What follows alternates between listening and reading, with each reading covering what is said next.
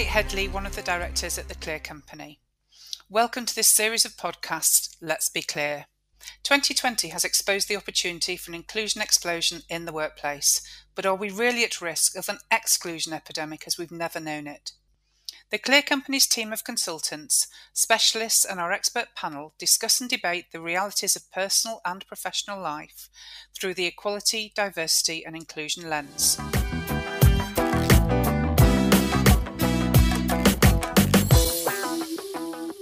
So let's be clear after 14 weeks of lockdown, we're very familiar with the terms homeschooling and managing family life at home, particularly for those with a professional life layered on top. But is it as complex as it seems, or is it actually more complex than publicity would have us believe? We're joined today by Jenny Hind, one of my colleagues, mother of three, governor of school, organiser and planner of Park Run, manager of two dogs and small stable yard. But apart from that, Jenny, perhaps you'd like to share with us some of your experience over the past 14 weeks. Thanks, Kate. And let's be clear um, the super parent doesn't exist. I may have tried hard at the beginning of this lockdown to be the super parent, to do it all, but I realised very quickly that that was not sustainable. So I think it's fair to say it's been a learning curve for us all. Thanks, Jenny. I know I remember one of the quotes that will live with me for a lifetime is when you said on a recent conversation with colleagues that you'd gone from that um, dedicated homeschooler to trying to prevent your children coming out of this completely feral. Perhaps you could share a little bit of that journey and adding in, of course, the dimension that not only have you got three children of different ages, but you've got your middle child, of course has disabilities that have had to be managed during this as well. Yeah, absolutely, Kate. Um, I think, you know, keeping a sense of humour through this has been so important for us for all of all of the family to trying to see the the positives and, and the funny side of it at times um, but just being honest it's it's been a really really challenging what we're now in week 15 of lockdown in our house and uh, none of my children have have gone back to school at all. So, you know, we are still very much in the midst of it. So, it's been very different for each of my children. So, my youngest is only six. So, obviously, that's an age at which they need a lot of support. They need help to even read the questions that they're supposed to be answering um, and they certainly need motivating um, to be able to do the work that you know they're, that they've been asked to do my eldest is first year of secondary school so fortunately um, a very independent character. Um, like to say she takes after her mum, so she's done a, an amazing job of, of cracking on with the work that she's been asked to do. But equally, you know has has really struggled in terms of not having access to her friends and not having access to that you know social life and she's an avid swimmer so not being able to go to the pool has really really impacted her and then it's without a doubt the biggest learning curve for us has been our, our middle daughter um, who has a very recently diagnosed genetic condition because right in the midst of all of this, after more than eight years of genetic testing, we got an out of the blue uh, diagnosis for her of a very rare disease of which she's currently 12th in the world to be diagnosed. So that's added um, a whole other dimension to it as well. And really understanding what special needs teachers do to be able to help children with disabilities to learn and to reach their full potential has been so eye opening. You know, when I was looking at how to help my son, um, my youngest, learn to read and helping him with his times tables and everything else that, you know, year one children do, I, I knew what to do pretty much. Yes, there's some new terminology and some new concepts, but overall, I knew roughly I could teach him to tell the time, for example. But when it came to my daughter with disabilities, I had to l- literally start from the beginning in terms of being able to help her to take the kind of tiniest steps in terms of her learning. You have to break everything down to a minuscule level and you have to repeat, repeat, repeat. But her capacity for learning is there. And so once we've got the hang of it once we've you know listened to the school taken their guidance the amazing staff there we have been able to to make progress with her and to engage her as well because that's one of the biggest challenges is that um, her attention span is that of a young toddler um, for those who've had children, you'll you'll understand what that means. So, um, doing everything in short bursts is really important, and just having the patience of a saint at times, just to go over the same things time and, and time and time again. So yeah, balancing the needs of, of the three of them has been, yeah, interesting, interesting to say the least. I'm I'm sure, and, and knowing you well enough as I do, I, th- I know the benefit and importance of routine and predictability is is absolutely key as well, and making sure that you keep that family that that family balance going. So with the unpredictability of COVID that we've all felt, um, and we're all reacting I would like to say daily, but I think at the moment it's by the hour to the challenges that this um, ever changing situation throws at us.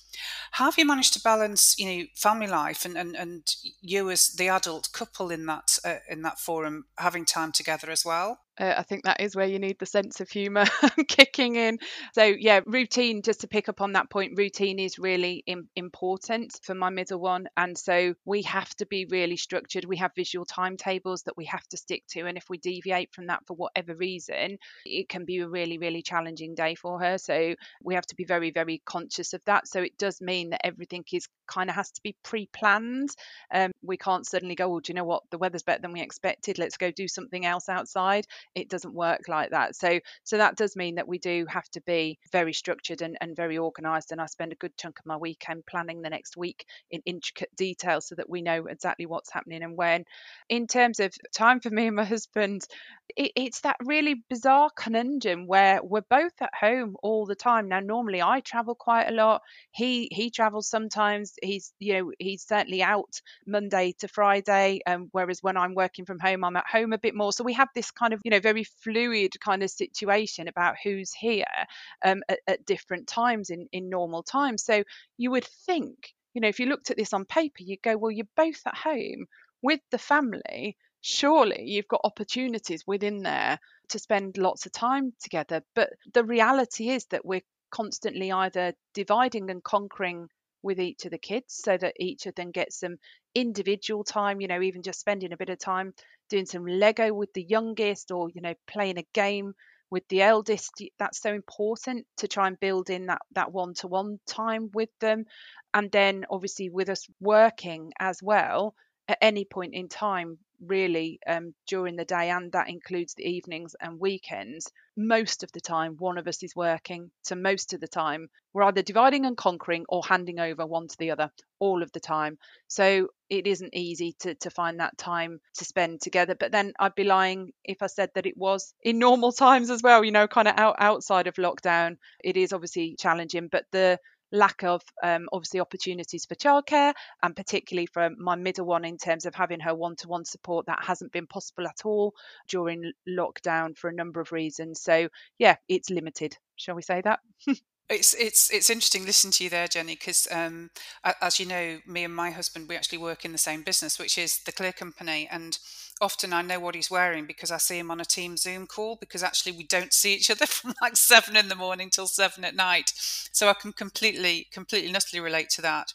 And the routine and the planning is starting to bring a few things to light now because I, I did recall after a week where I know how busy you were because for our audience listening to us today, Jenny is running leadership programs for big global organizations and running the Clear Company and and and doing lots of other incredible client delivery, not least of which which of course is the is the recent race equality toolkit Jenny pioneered.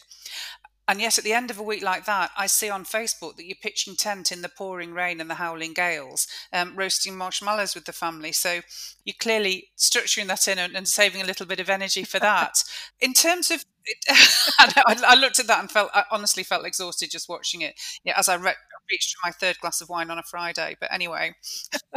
we, we did try and have that conversation about do you know what? The weather's not what the forecast said it was going to be. I mean we live on the top of a hill in north yorkshire. It's never predictable. So we did try and have the conversation about you know maybe maybe we do the camping another time. Would that would that work? Um, but that was not landing whatsoever. No we'd promised to put a tent up. So the tent was going up. So yeah um, we were in 40 mile per hour winds and yeah and crazy rain at times. But do you know what?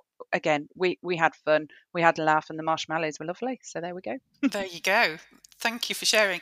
So um, I know there's another dimension in your family which we mentioned right at the beginning, and and I understand that as well as all of this that you're managing that we've talked about today, one of your two dogs, which are huge and gorgeous by the way, listeners, had to have pretty serious surgery right at the beginning of lockdown with, you know, PPE masks, going to the vets, etc. Um, so, how has that impacted on having to exercise a huge dog that can't walk? Yes, that was a real um, challenge uh, right at the beginning of, of lockdown. So, right in the first week, and uh, obviously, we're being incredibly cautious because of my daughter's uh, medical condition. So, um, it was a quite scary to have to actually venture out in those very early days of, of lockdown when people weren't used to nobody was used to wearing masks nobody was used to you know having no contact with people you know the whole thing was just really really um, surreal. And uh, yeah so the the dog who's called lucy managed to rupture her cruciate ligament um, which needed urgent surgery because yeah obviously it was going to um, cause us some some some major issues. So yeah we had this bizarre scenario of um, reversing the car up to as near to the vet's door as possible not getting out of the car the vet then taking one of our pair of pride and joys out of the boot to go and um, keep her for more than 24 hours whilst doing the surgery. So that in itself was quite stressful for those who are who are animal lovers, who are dog lovers. You'll understand, um, you know, it's difficult enough taking your pet to the vets for major surgery without even being able to enter with them and give them some some comfort as part of that that handover. And then obviously when she was delivered back to us, they did an amazing job, but you know she'd been quite distressed with them uh, which is understandable. Um, we have her litter mate, so you know they're always together, so that in itself is is a challenge for her, and she was quite upset about that. And then obviously she'd also had major surgery, and trying to keep her um, still trying to make sure that you know she didn't try and chase her her sister around the house ensuring that the kids were obviously super gentle with her um, on top of all of the you know kind of medications and things that we have to remember anyway on a on a day to day basis for family members. Um, there was then the added you know kind of making sure that you give them the right antibiotics, the right painkillers, that they've gone into the right dog's bowl with their food and all of that kind of stuff. It just yeah, it just added another um, huge huge level of complexity. And of course, it meant for quite a while that we weren't able to walk them together either. So um, they they they were being walked separately because we had to build Lucy back up very very gently once she was was recovered so that you know it just it just added a whole other dimension but one of the things that it did do for me which was a great learning point for me was that I started to get up early and walk Lucy on her own quietly and gently without anybody else around. And that's something I've actually continued doing all the way through lockdown is I get up an hour before the rest of the family and I take one of the dogs out on my own. And I can't tell you that peace and quiet that that headspace that that bit of the day that I can yeah just have a clearer head has um actually proven to be a real positive. So yeah not all not all downside I can relate to that. I think, and, and, headspace is something that is one of the things that people are saying to us. I think all of the people are saying to us, the word that keeps coming through is relentless. And, and COVID being relentless, you know, I, I can't compete on the dog story other than you know trying to clip two uh, one cocker, one Sprocker spaniels. And actually, I think the more amusing element of that was seeing our 22 year old daughter trying to clip my husband with the dog clippers. So it's not quite the same level, but I think we've all got our um, animal stories to share, which will come out over the next few months, I think. Jenny, thanks for sharing your experiences with us. Just for our listeners' perspective, what's been the highlight, you know, the greatest joy, if you like, and then what's something that, you know, no, you'd be glad to get out of it because that will go? That's a great question, actually, Kate. So I think I think the, the the greatest joy for us is that we've established some new family traditions that we will hold on to way beyond this. So after dinner every evening now, we do 15 to 20 minutes of family yoga, and we all do it together. Um, all of the kids are, are engaging with it; they're enjoying it and we have a load of fun with it. Um, and and so that's you know that's something that uh, you know pre-lockdown we'd have never made the time for that so i'm not suggesting we'll do it every day um, if we ever kind of return to normal it feels like a long journey at the moment but um, I think we will always build that into our week at some point and have some some regular yoga sessions as as a family um, because that has been really um, really lovely it's also been a genuine pleasure to see my kids learn in a way that I don't normally get to see. You know, they come home from school and you, you know, you might see some of the work that they've done or they might tell you about it, but to actually be part of that journey in a more structured way, much as it's been challenging, there's also been some, you know, really, really um, brilliant moments where, you know, you finally see the penny drop on something and and and yeah to, to see that delight in your child's face when when they're really pleased with with what they've with what they've managed to achieve. So i'll never forget and i'll always be grateful for that additional time with my children that um perhaps i would you know wouldn't normally be, be able to, to have. And i think you know just one very kind of pertinent one to to my middle daughter is that some of the special needs groups that she used to attend where we used to live, and bearing in mind we moved three years ago to North Yorkshire, they have moved stuff to online. So she's actually been able to reconnect with a load of her old friends from her old school. She has an amazing memory, um, so she remembers them all. And we've had regular music sessions throughout the week. And on Friday evenings, we have Friday night disco, and that's been a highlight for the whole family. I can't tell you the fun we have doing the hokey cokey in front of a Zoom call. I mean, the people on the other end must think we're completely bonkers. But do you know what? Again, it's just one of those moments in the week that we all look forward to and we all really enjoy, and it puts a smile on everyone's faces. So there's, you know, there, there is absolutely plenty of upside and plenty of positives that we'll that we'll take away from this. And I've I've taken so many photos. It's you know from that perspective, the memories will absolutely live on. I think the you know the, the, greatest challenge without a doubt has been I kind of naively assumed when we um, first kind of went into lockdown that um, from a clear company perspective, maybe things would become a bit quieter. But in true clear company style, we decided that we were going to invest in this period. We wanted to help organisations in some of these really challenging times to come out the other end, kind of still on that inclusion journey, taking the opportunity to advance that journey where they could. And so we've done so much in terms of investing in those free resources for organisations. And then, obviously, as you you mentioned, Kate, we've done so much work around um, creating some anti-racism resources for organisations. So on top of that, our clients have continued to progress their inclusion journeys. We have continued with that support. We've been doing a lot of virtual delivery. So actually, I think we've certainly been as busy, if not busier, than than ever before. And I think I think most parents will talk about the guilt that you have when you're at work and you feel like you should be with your kids. And that guilt is massively heightened when your kids are at home and they're downstairs and you're delivering a workshop for three hours and perhaps you can hear one of them crying or you know you know that something's not quite right with them and you can't you can't just walk away from what you're doing because you know you're not the parent on duty in that moment in time. But i think that whole that not being able to be there for everyone all of the time whether that be your work colleagues your clients or your family it, it's always a challenge but that that has been the most challenging element of the past few months for me. Yeah i can i can only imagine having only one daughter as you know and remembering back 20 years ago to those days when you were at home and and that stretch of, of, of, feeling that you, you weren't doing right in either place really.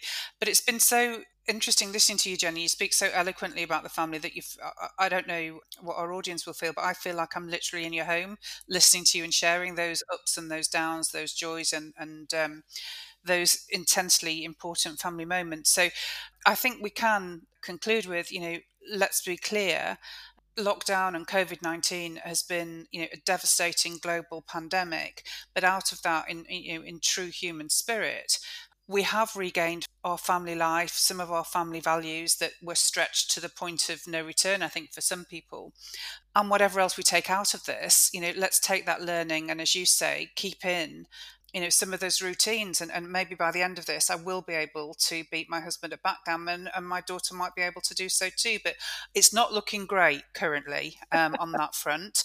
So we'll keep practicing. But thank you so much jenny um, and your family for sharing your experiences. And for those of you listening and enjoying that we've got a podcast series to follow which will follow jenny's example of providing that open honesty into you know the very soul of the individual really so we can all just feel okay about how we feel ourselves thank you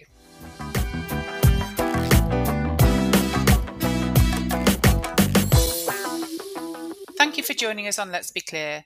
Follow us on social media and subscribe to make sure you never miss a conversation. If you would like to discuss anything mentioned in this podcast further, please contact Let's Be Clear at theclearcompany.co.uk. Accessible versions of this podcast can be found on the Clear Company YouTube channel. See you next time and thanks for joining us.